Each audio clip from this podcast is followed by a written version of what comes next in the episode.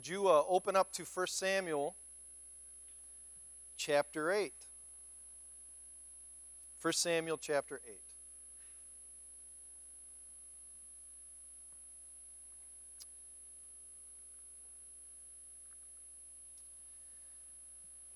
Some of you need to uh, admit it that you absolutely love it. It's all you think about. It's all you watch on television. It's all you talk about with your friends at the diner drinking your coffee. Some of you love it. Some of you hate it. Absolutely hate it. You hate it so much you want to strangle those who love it. And some of you just don't care. You could care less and you try your best to ignore it. You see no purpose in it, but it keeps popping up like a weed everywhere you go. So, what am I talking about? It's very obvious what I'm talking about. I'm talking about politics. Some of you love it, some of you hate it, and some of you wish it never existed. It is the blood sport, that verboten topic for dinner conversations. It is the necessary evil. Some of you are wondering why, though, is it necessary? Why do we even why do we even need government, honestly? Well, it's because of the rope bridge principle, and I'm going to explain the rope bridge uh, parable like I would be telling you a Twilight Zone. I'm Rod Serling. Imagine me being Rod Serling for a second. Imagine two men on the same exact day precisely high noon.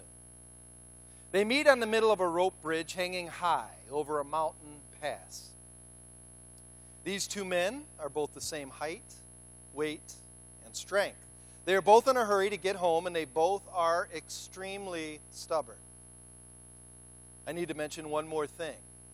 One man is from Britain, and one is from America. The British man, naturally, is used to traveling to the left when passing. The American travels on the right. That means they will automatically bump into each other in the middle of the bridge, neither wanting to give in. So, we have a major problem. Who first? This is why we need government. If there is no arbiter, no goodwill between them, we have a huge problem. Live and let live, in this case, will not work. Taken to an extreme, this situation will end in live and let die, 2,000 feet below the bridge. This happens, this parable happens every day in our society. Someone wants what another has, so he takes it. Someone damages another's property and doesn't want to pay for it. Someone hurts their neighbor's kid and doesn't care. Someone offends another with a racial slur Someone lies on a business deal. Someone mocks the president in the sacred chambers of Capitol Hill. Someone doesn't want to pay taxes. Without some type of overarching authority, chaos would be our natural state. So enters the need for government. Government is tricky because everyone has an opinion on how it should be formed and how it should be run. Republicans, independents, Democrats, theocrats, anarchists, fascists, communists, and even cannibals all have their own opinion on how a government or a society should be run. How do you form a more perfect union, establish justice, and procure domestic tranquility when nobody agrees? It's impossible. It's hard to do this when everyone thinks they are right and if anybody disagrees with them, they are an idiot. That's our current state of the United States political discourse. Israel during Samuel's day was no different. They had the same troubles. They had the same questions, and when it came to governing society, they were just as outspoken and opinionated as we are. And so, in our next study in 1 Samuel 8, the title is Long Live the King because it is one of the solutions they have for their government. That's actually the theme is glory days. We are going to, from this point on, start talking about the kings of Israel, starting with the first king we're going to learn about today, King Saul. And it all begins with they want a new form of government, starting in verse 1 of Samuel chapter 8. Let's read. When Samuel became old, he made his sons judges over Israel. The name of his firstborn son was Joel, the name of his second, Abijah, and they were judges in Beersheba. Yet his sons did not walk in his ways, but they turned aside after gain. They took bribes and they perverted justice. Then all the elders of Israel gathered together and came to Samuel at Ramah and said to him, Behold, you are old, and your sons do not walk in your ways. Now, appoint for us a king to judge us like all the other nations. But the thing displeased Samuel when they said, Give us a king to judge us. And Samuel prayed to the Lord, and the Lord said to Samuel, Obey the voice of the people and all that they say to you. For they have not rejected you but they have rejected me from being king over them. According to all the deeds that they have done from the day I brought them up out of Egypt, even to this day, forsaking me and serving other gods, so they are also doing to you. Now then, obey their voice. Only you shall solemnly warn them and show them the ways of the king who shall reign over them. That's where we're going to begin. If you notice in verse 6, Israel wanted a king. Samuel wasn't too happy about it because, as verse 7 said, they're doing it because it's a rejection of God. Really? But really, all it says, all they really want is a king like everybody else. That's not a rejection of God. Why would this be a rejection of God? Well, let me show you what I call the road to the crown. It's the way that they historically got to a king. Initially, Israel, that's God's people, God's nation, they were designed to be different. They were designed to be different from all the other nations. In fact, God wanted to be their king, He wanted to rule them. If you go to Deuteronomy chapter 4, verse 7, I'll show you what I mean. Deuteronomy 4, verse 7.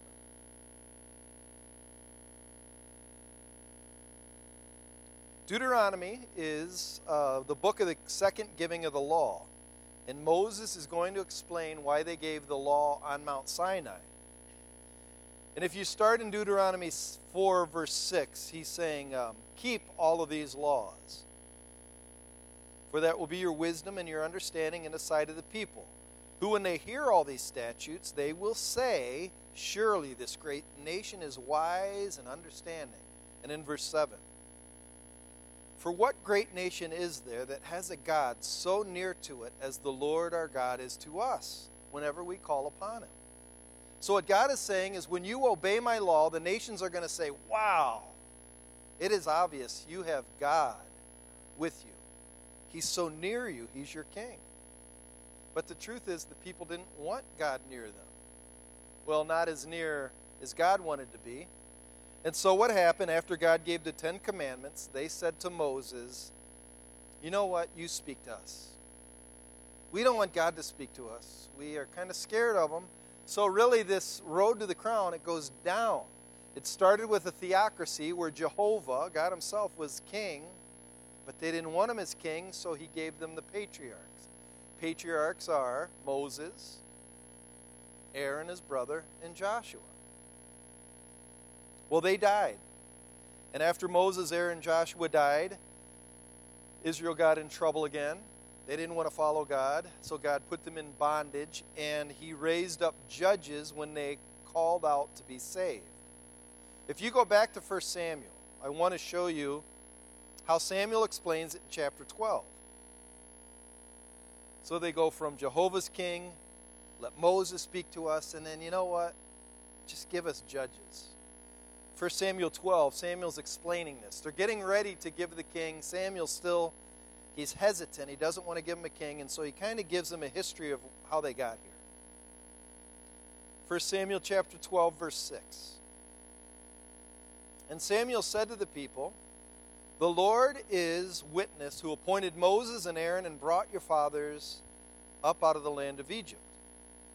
Now therefore stand still, that I may plead with you before the Lord concerning all the righteous deeds of the Lord that he has performed for you and your fathers.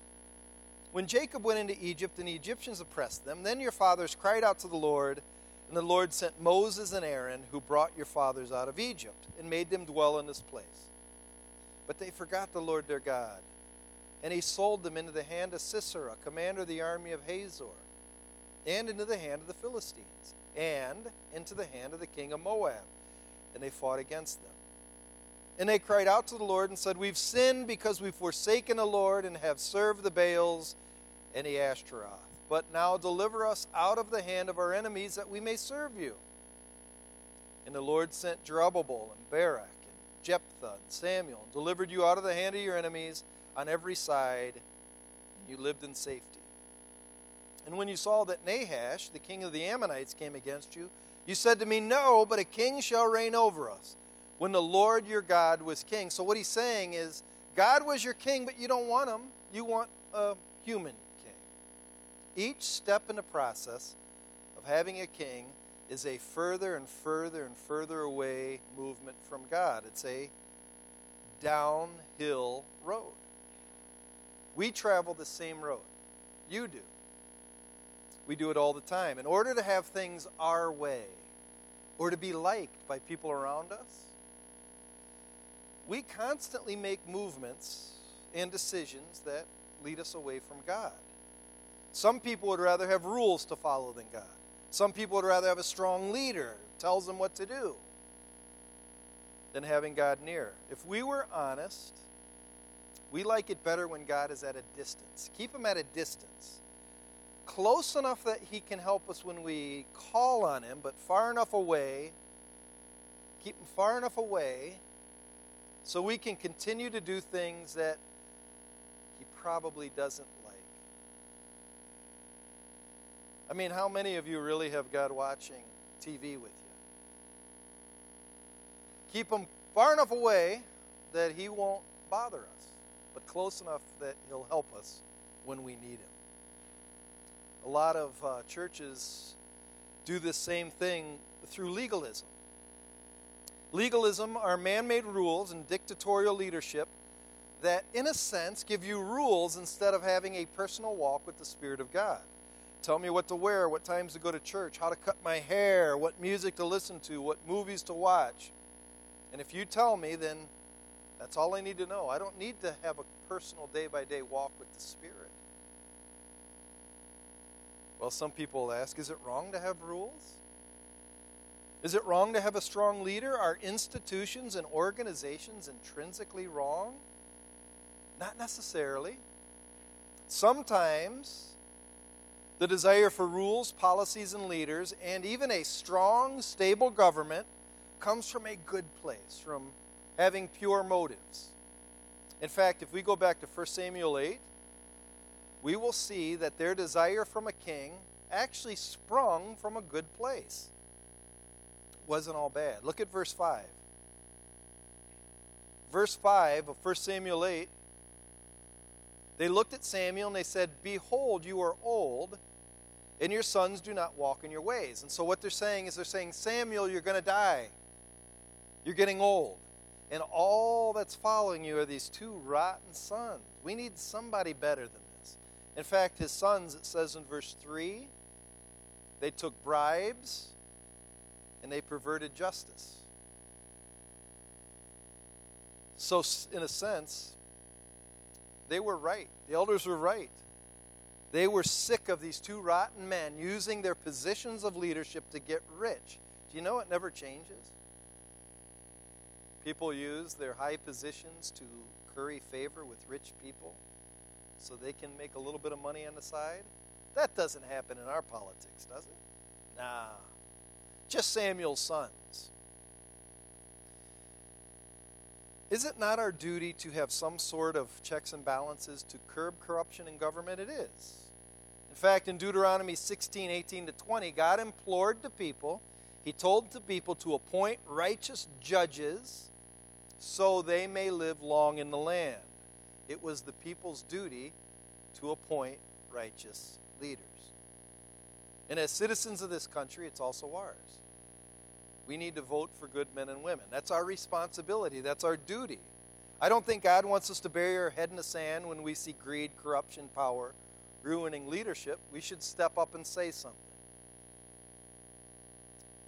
I find even when it comes to what aisle you fall on with politics, often there's good reasons for that. Democrats do want to help the poor. Republicans do want people to take personal responsibility. Independents do want real freedom. Communists, they want equality. And cannibals are just hungry. I mean, there's a good there's goodness from every position, a little bit of goodness. People are not just purely evil, is what I'm trying to say. And often we need to take the time to acknowledge the opposing sides' arguments, look for their good motives before we're full of malice. Do you know what malice is? Malice is when I assume my opponent is just evil. Malice assumes people are always making choices from selfishness. It's not always that way. But if we go back to the story, often it is that way. We're going to see that, yeah, there's pure motives, but human beings, most of the time, are full of contradictions and hidden agendas. And the desire for a king in this story does come from a place that God says is wrong. We're impure, selfish. It's true, Samuel's sons were worthless. But when it comes to it, if you look at verse 6, Israel really wanted a king because they wanted to be like the other nations. Says, Give us a king to judge us. Verse 20 says, Give us a king so we will be like all the nations. So, in a sense, Israel selfishly wanted what they wanted. And as Samuel rightly understands it, goes back to the idea we talked about before. They were losing trust in God. They're losing their trust in God. Look at the conversation Saul or Samuel has with God in verse 8 and 19.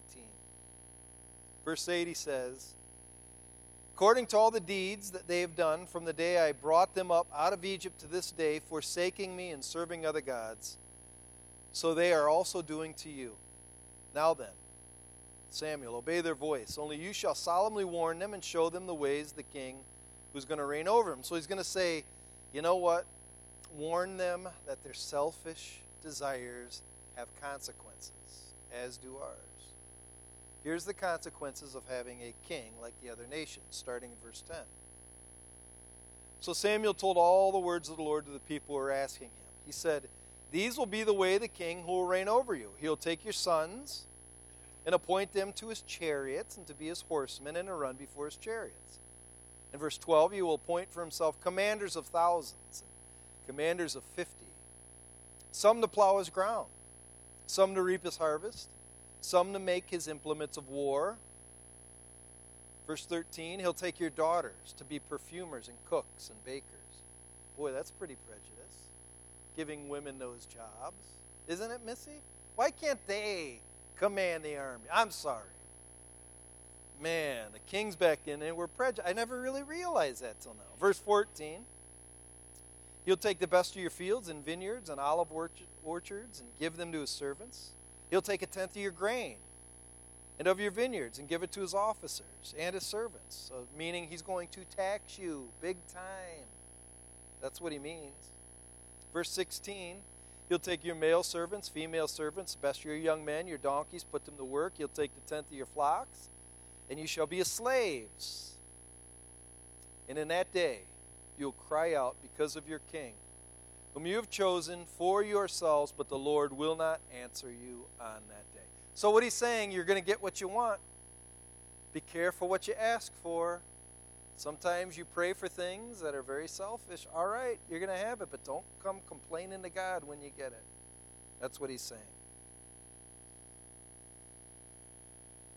They didn't see God's way of Him being king as inherently superior. They wanted to blend in with the nations around them.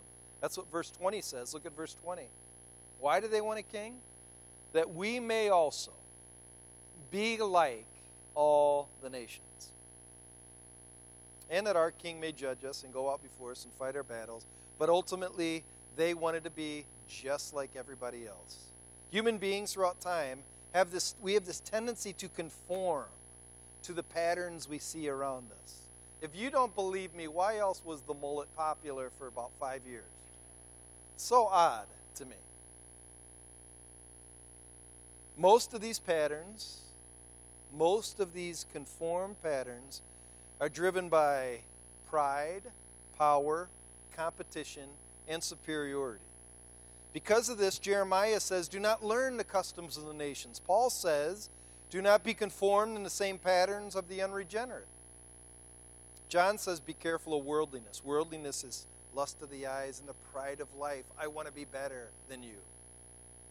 Jesus says, The Gentiles exercise lordship over one another, and those in authority over them are called benefactors, but not so with you. Lord Acton puts it like this Power corrupts, and absolute power corrupts absolutely. This is what Samuel's getting at. What Samuel's getting at is the farther your leadership strays from God, the more absolute the leadership will be. The more you will have to serve underneath their thumb. People who are given absolute power are not strong enough to resist their darkest desires to rule over others. In a sense, the more our country does not acknowledge God, the more worried we should become. Because it's really God alone that can keep this demon of power subjected. Once you take God out of the way, oh, we love power. It's in us. We like it. It's funny in this uh, book, Charles Colson wrote it It's called Kingdoms in Conflict. He said when he worked for Richard Nixon in the Oval Office, he said Richard Nixon, before he was a president, was a completely different person. He said, You know what changed him? When he got that Oval Office. He said, You could almost feel, it's almost palpable, this desire for power. It's in us. And that's what Samuel's talking about. But they didn't heed his warnings, they didn't listen to him. And as we keep studying the kings, you will see how this germ of pride and power and authority will corrupt Israel completely. It will be very corrupting. We never should forget this one thing. Never forget. True faith, true faith, meaning believing God's word, also believe the warnings of God are just as true as the promises. Samuel's warning them don't get a king. If you get a king, he's going to tax you, he's going to take your kids. But they didn't care. They just wanted what they wanted. I think for us, we think faith is just naming and claiming good things. Faith is just believing God's going to do great things for me. No, faith is also believing that God's warnings are going to happen too. Galatians 6 7 says this Do not be deceived. God is not mocked, for whatever one sows, that will he also reap. He holds God, people personally responsible for their sins. He does. So if you make choices that come from motives that are selfish, be careful. Be careful. Andrew, I missed my slide earlier, didn't I? My first point. Should I ignore it? Should I talk about it? It's up to you. I give you power and you acquiesce. Here's what I was going to say. Okay, you remember early on, if you if you look at 1 Samuel 8, this is something that really bothered me as I was studying it. If you look at 1 Samuel 8, verse 1, when Samuel became old, he made his sons judges. And they were wicked. It says in verse 3 they took bribes, they perverted justice. And I just was thinking through this question Why do so many children of first generation believers stop believing? This really bothered me as I go through this because Samuel had two sons, and they were wicked. Before that, Aaron, Moses' brother, had two sons, and his two sons offered up a strange fire, and they were consumed by God. Eli, Eli, the next priest before Samuel, had two sons, and his two sons were they were the ones that were terrible. They would they would sleep with women in front of the tent of God. And my question as I was going through it is why do so many children, even in a Christian church, of people who are first generation, by first generation means if you are saved out of life where you didn't know God, you come to God later in your life, often kids from the first generation don't have the same love that their parents do. I have known PK kids who've turned from the faith, and being a pastor myself, I am worried that my kids won't want the God that I've grown to love. And i am thinking through is there any hope for the second generation? I have two ideas. I would say number one, you must first live what you're teaching. You just got, if you're a parent, you got to live what you're teaching. And, but I think even more important is secondly, don't assume because your kids have entered this church building with you that they have become Christians. Don't assume because you've showed them VeggieTales or sang them the Christians or read them the Christian story of Christmas at Christmas time underneath the tree or showed them, you know, Santa Claus is coming to town and see they gave that gift to Jesus too. Don't assume that they they adopt it because you have. Let them hurt sometimes. Let them find God on their own. Anyhow, sorry I missed that. It was it would have been a smooth sermon if it would have been at the right time, but I couldn't go past that point because it bothers me. And it should bother you. So my second point was the first point is sometimes we make we make decisions based out of pure motives. Sometimes, a lot of times, we make decisions out of impure motives, selfish. And here they wanted a king because the other nations had one, but God gives in pretty easy. Why does God give them what they want? I mean, verse 21 and 22 of chapter 8. And when Samuel heard all the words of the people, he repeated them in the ears of the Lord. So he told God, he said, They want a king, God. In verse 22, the Lord says to Samuel, All right, obey their voice and make them a king. Go, go find him a king. So Samuel told the people of Israel, Go home to your cities. And what he meant by that is, I'll find a king among the tribes of Israel. Why would he give in to their selfishness so easily? Why? Sometimes our decisions come from pure reasons, sometimes from impure reasons, and sometimes when we make requests from those impure reasons, God answers them. Why? I think there's one more motive behind all of our decisions. The best way to state it is behind our decisions, there is always working the divine motives as well. God is always working underneath the surface, even when we make bad decisions. Some of us are, we won't even make decisions because we're worried that if we make the wrong decision, God's going to punish us the rest of our life. Ooh, I didn't choose the right will of God. Actually, Jared had this question. Jared, did you have the question? Is it, oh no, Ken gave you the question a week before. Jared, does God have one right spouse for you and you got to choose that one right spouse? And if you don't, you've ruined your life. How did you answer that? See? And when we're going to ordain you, really good. No, the point is, basically, the point is, God is always working underneath He's always on, working for his purposes. Proverbs 19:21 says, "Many are the plans in the mind of a man, but it is the purpose of the Lord that will stand." In this case, believe it or not, God already knew they would want a king hundreds of years before they desired a king. It's ironic. God says the reason they want a king is because they're selfish, but what we're going to learn is God already knew they're going to want a king. And look, if we go to Deuteronomy 17, this is pretty interesting. Deuteronomy 17.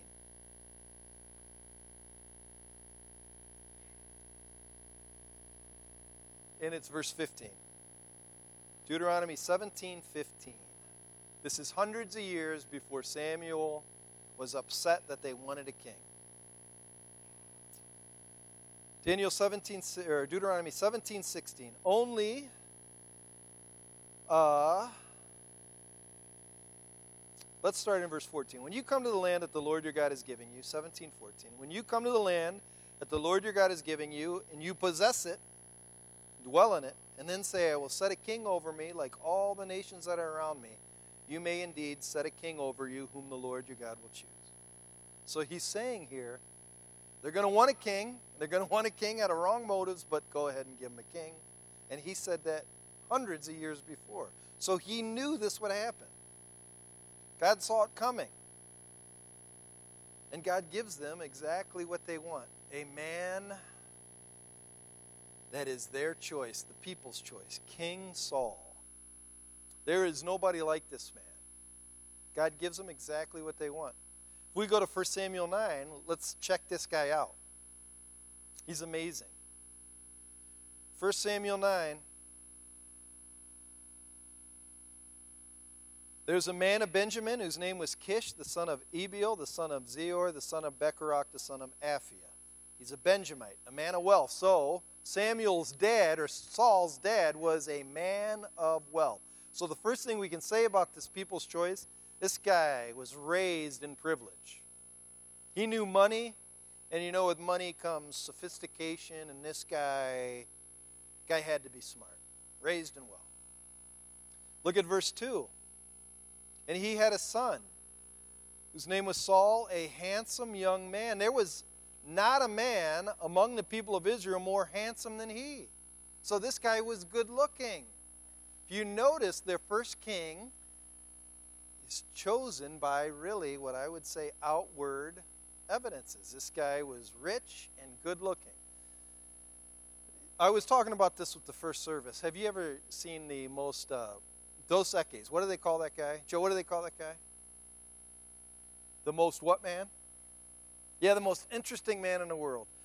In my mind, the guy that they chose, the new guy, he's, he's not that interesting, is he? He's kind of ugly. He's not as good looking as the first guy. Would you agree with me, Derek?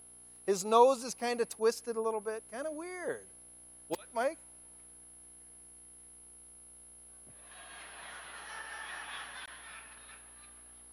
Mike, you're not playing anymore. There's a king, there's authority here. That is kind of a compliment, because that is. thing. because the next part's just like me. He's physically impressive as well. Look at verse 2. said he had a son whose name was Saul, a handsome young man. And it says, from his shoulders upward, he was taller than any of the people. That means he was a head taller than everybody else. So actually, he's more like Derek than me. He's physically attractive and huge. Verse 17 of chapter 9. Verse 17 says, When Samuel saw Saul, so Samuel got to see Saul. So what? This sermon is falling apart. This is terrible. So 17. I'll just read the verse. When Samuel saw Saul, the Lord told him, Here is the man whom I spoke to you. He it is who shall restrain my people. So he's very strong, powerful, capable.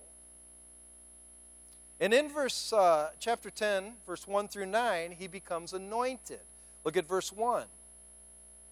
Then Samuel took a flask of oil and poured it on his head and kissed him and said, Has not the Lord anointed you to be prince over his people of Israel? And you shall reign over the people of the Lord. He will save you from the hand of the surrounding enemies. And this shall be the sign that you, that the Lord has anointed you. So, this anointing, Samuel takes oil, pours it over Saul's head. It is a visible sign that Saul has been chosen. We call that anointing, or the anointed king. Another word we use for that is Messiah. Another word we use for that is Christ. Saul was the first Christ, anointed one, crowned king. And basically, this anointing is a visible sign that the Holy Spirit is going to empower him. In fact, in the New Testament, which we are basically in this church age, when we believe in Jesus, the Holy Spirit comes and lives in us. He lives in us. We're filled with Him, we're sealed with the Holy Spirit in the Old Testament, God would give the Holy Spirit to certain people, like prophets and kings, to empower them. They didn't indwell them. But what's interesting about this is it's not only a visible sign, an outward sign, it's also an inward sign to the man that he's chosen by God. So if we look at verse um, 5, in verse 5 of chapter 10. It says, After that, you shall come to Gibeah Elohim, where there is a garrison of the Philistines, and there, as soon as you come to the city, you will meet a group of prophets coming down from the high place with harp, tambourine, flute, in lyre before them. This is Jared's worship team, just like them, dancing down the hill. And they will be prophesying. That means they're speaking forth truth. Then the Spirit of the Lord will rush upon you, and you will prophesy with them and be turned into another man. Now, when these signs meet you, do what your hand finds you to do, for God is with you. So the anointing is a sign that he's chosen by God outwardly, but it's also the Spirit is poured on him, made him a new man to show him inwardly he's chosen by God. So you could say this guy's amazing, raised in privilege, attractive, impressive, powerful, anointed, and then he's publicly confirmed. Go to verse 17 of chapter 10. By publicly confirmed, the whole nation now is notified this is the guy. Verse 17. Now Samuel called the people together to the Lord at Mizpah.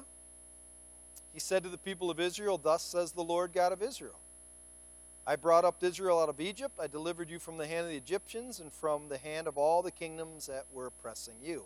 But today, you've rejected your God who saves you from all your calamities and your distresses. You have said to him, Set a king over us, therefore, now therefore present yourselves before the Lord by your tribes.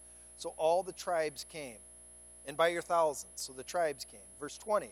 Then Samuel brought all the tribes of Israel near, and the tribe of Benjamin was taken by Lot. So he chose lots. There were 12 lots. He chose the tribe of Benjamin's lot, meaning from that tribe, I'm going to pick the king. Verse 21. So then he just exclusively brought the tribe of Benjamin, and he brought them clan by clan. That means family by family. And he chose the law, the Matrites and Saul, the son of Kish, then out of the Matrites was taken. So God wanted to show the people that he was going to choose. He chose them by lots, chose the tribe of Benjamin. It gets smaller, the clan of Matrites, and then the son is Saul. So he chose Saul. So you could say he was publicly confirmed. Saul was the man.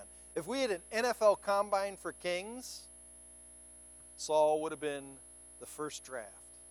Head, head over everybody else. But here's what I find actually kind of funny, but very frustrating.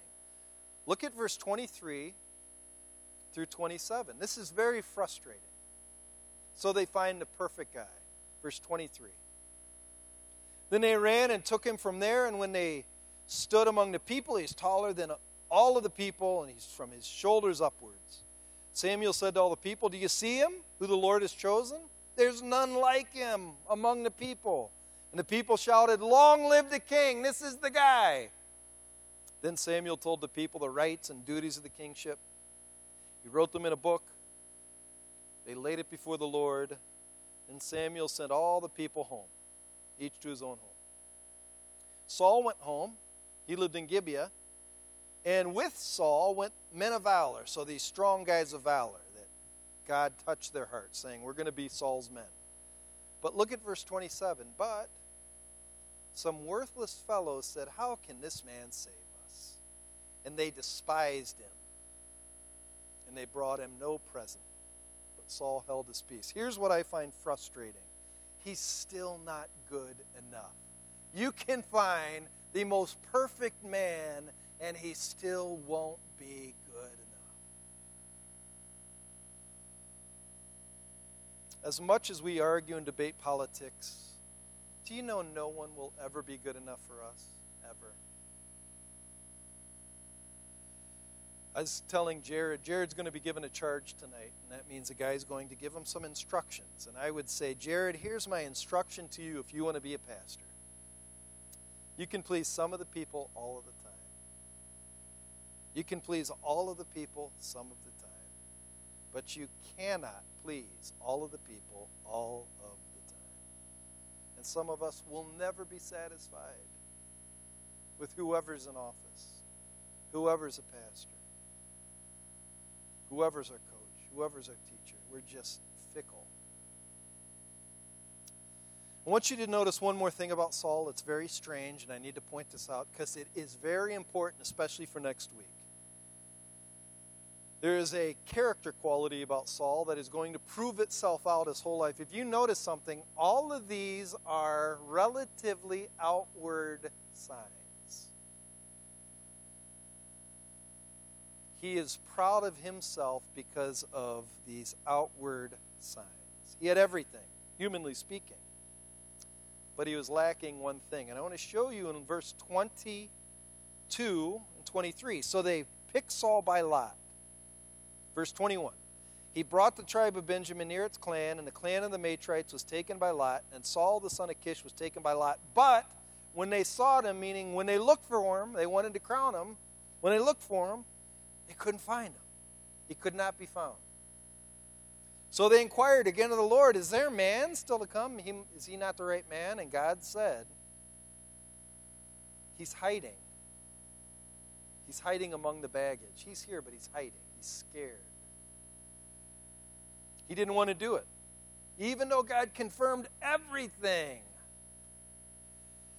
He didn't trust God enough that God would fulfill his calling. Saul was a man's man, but he was not God's man. He was not. I call him a self reliant man, and I think one thing most self reliant people forget is this verse. And this is what I told Jared. This is the verse you need to remember. This verse, actually, when I first was called to be pastor, it scared me half to death. This verse, oh, it's so good. But most self reliant people don't believe this. Listen to what it says He who calls you, he who calls you is faithful, and he will do it. But if you're always trusting in yourself, your abilities, your education, if you're always trusting in yourself, you will be presented with a opportunity in a situation where you know you can't do it. And because you know you can't do it, even though you think God wants you to do it, but you have relied on yourself, you probably won't give it a try. I have found many perfectionists who are great when there's no pressure. But when they are asked to do the difficult thing, they usually won't step up because they are afraid of failure. Failure scares them to death. Some people are only used to trusting in themselves. And so when they are asked to trust God, they don't. I think that was Saul's problem. He really wasn't fully dependent on God. He thought everything depended on him. There's this need for control. People have this need for control. And you know what? A need for control to control all of your circumstances, all of your events during the day, all of your kids. A need for control often is a betrayal that you don't trust God. So, the final question I have is why did God give into their demands? Because they were really selfish. They wanted what the other nations. Why did God give in? And it goes back again to divine motives. We are going to learn Saul is going they are going to get what they asked for. Saul's not going to be the most perfect king. But I personally think this desire for a king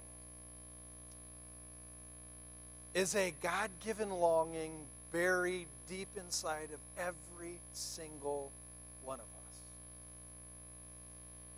I think our obsession for politics is just a shadow of our desire to have somebody, somebody rule that's incredible.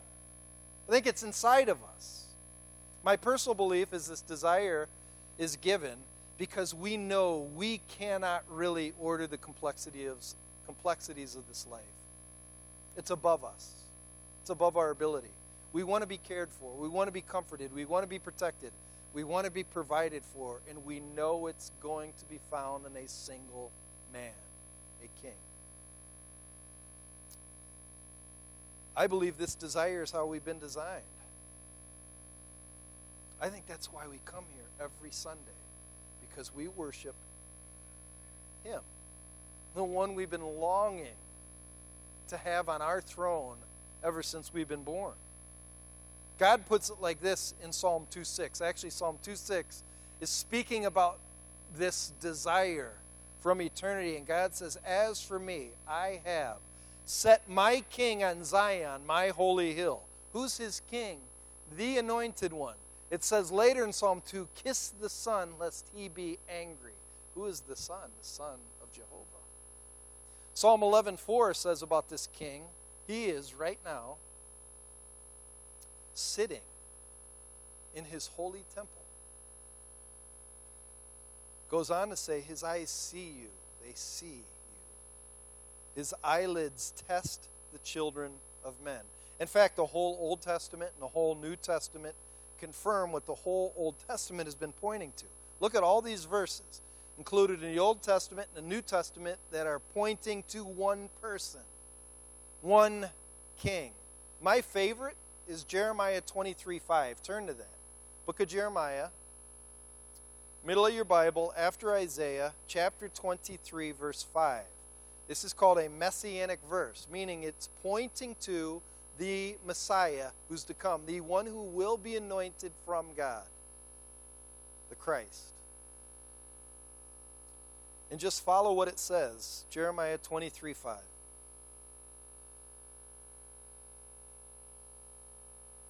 It says, Behold, the days are coming. They're not here yet, but they're coming.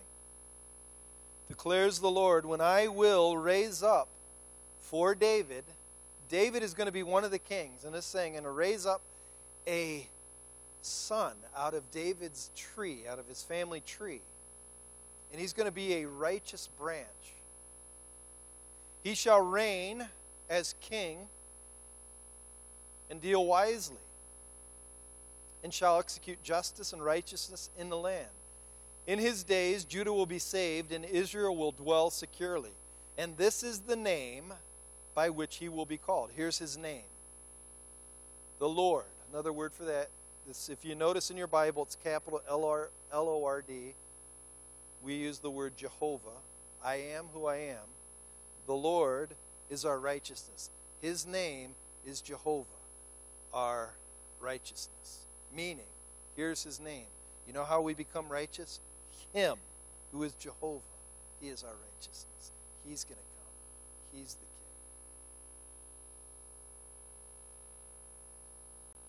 The King is Jesus Christ of Nazareth.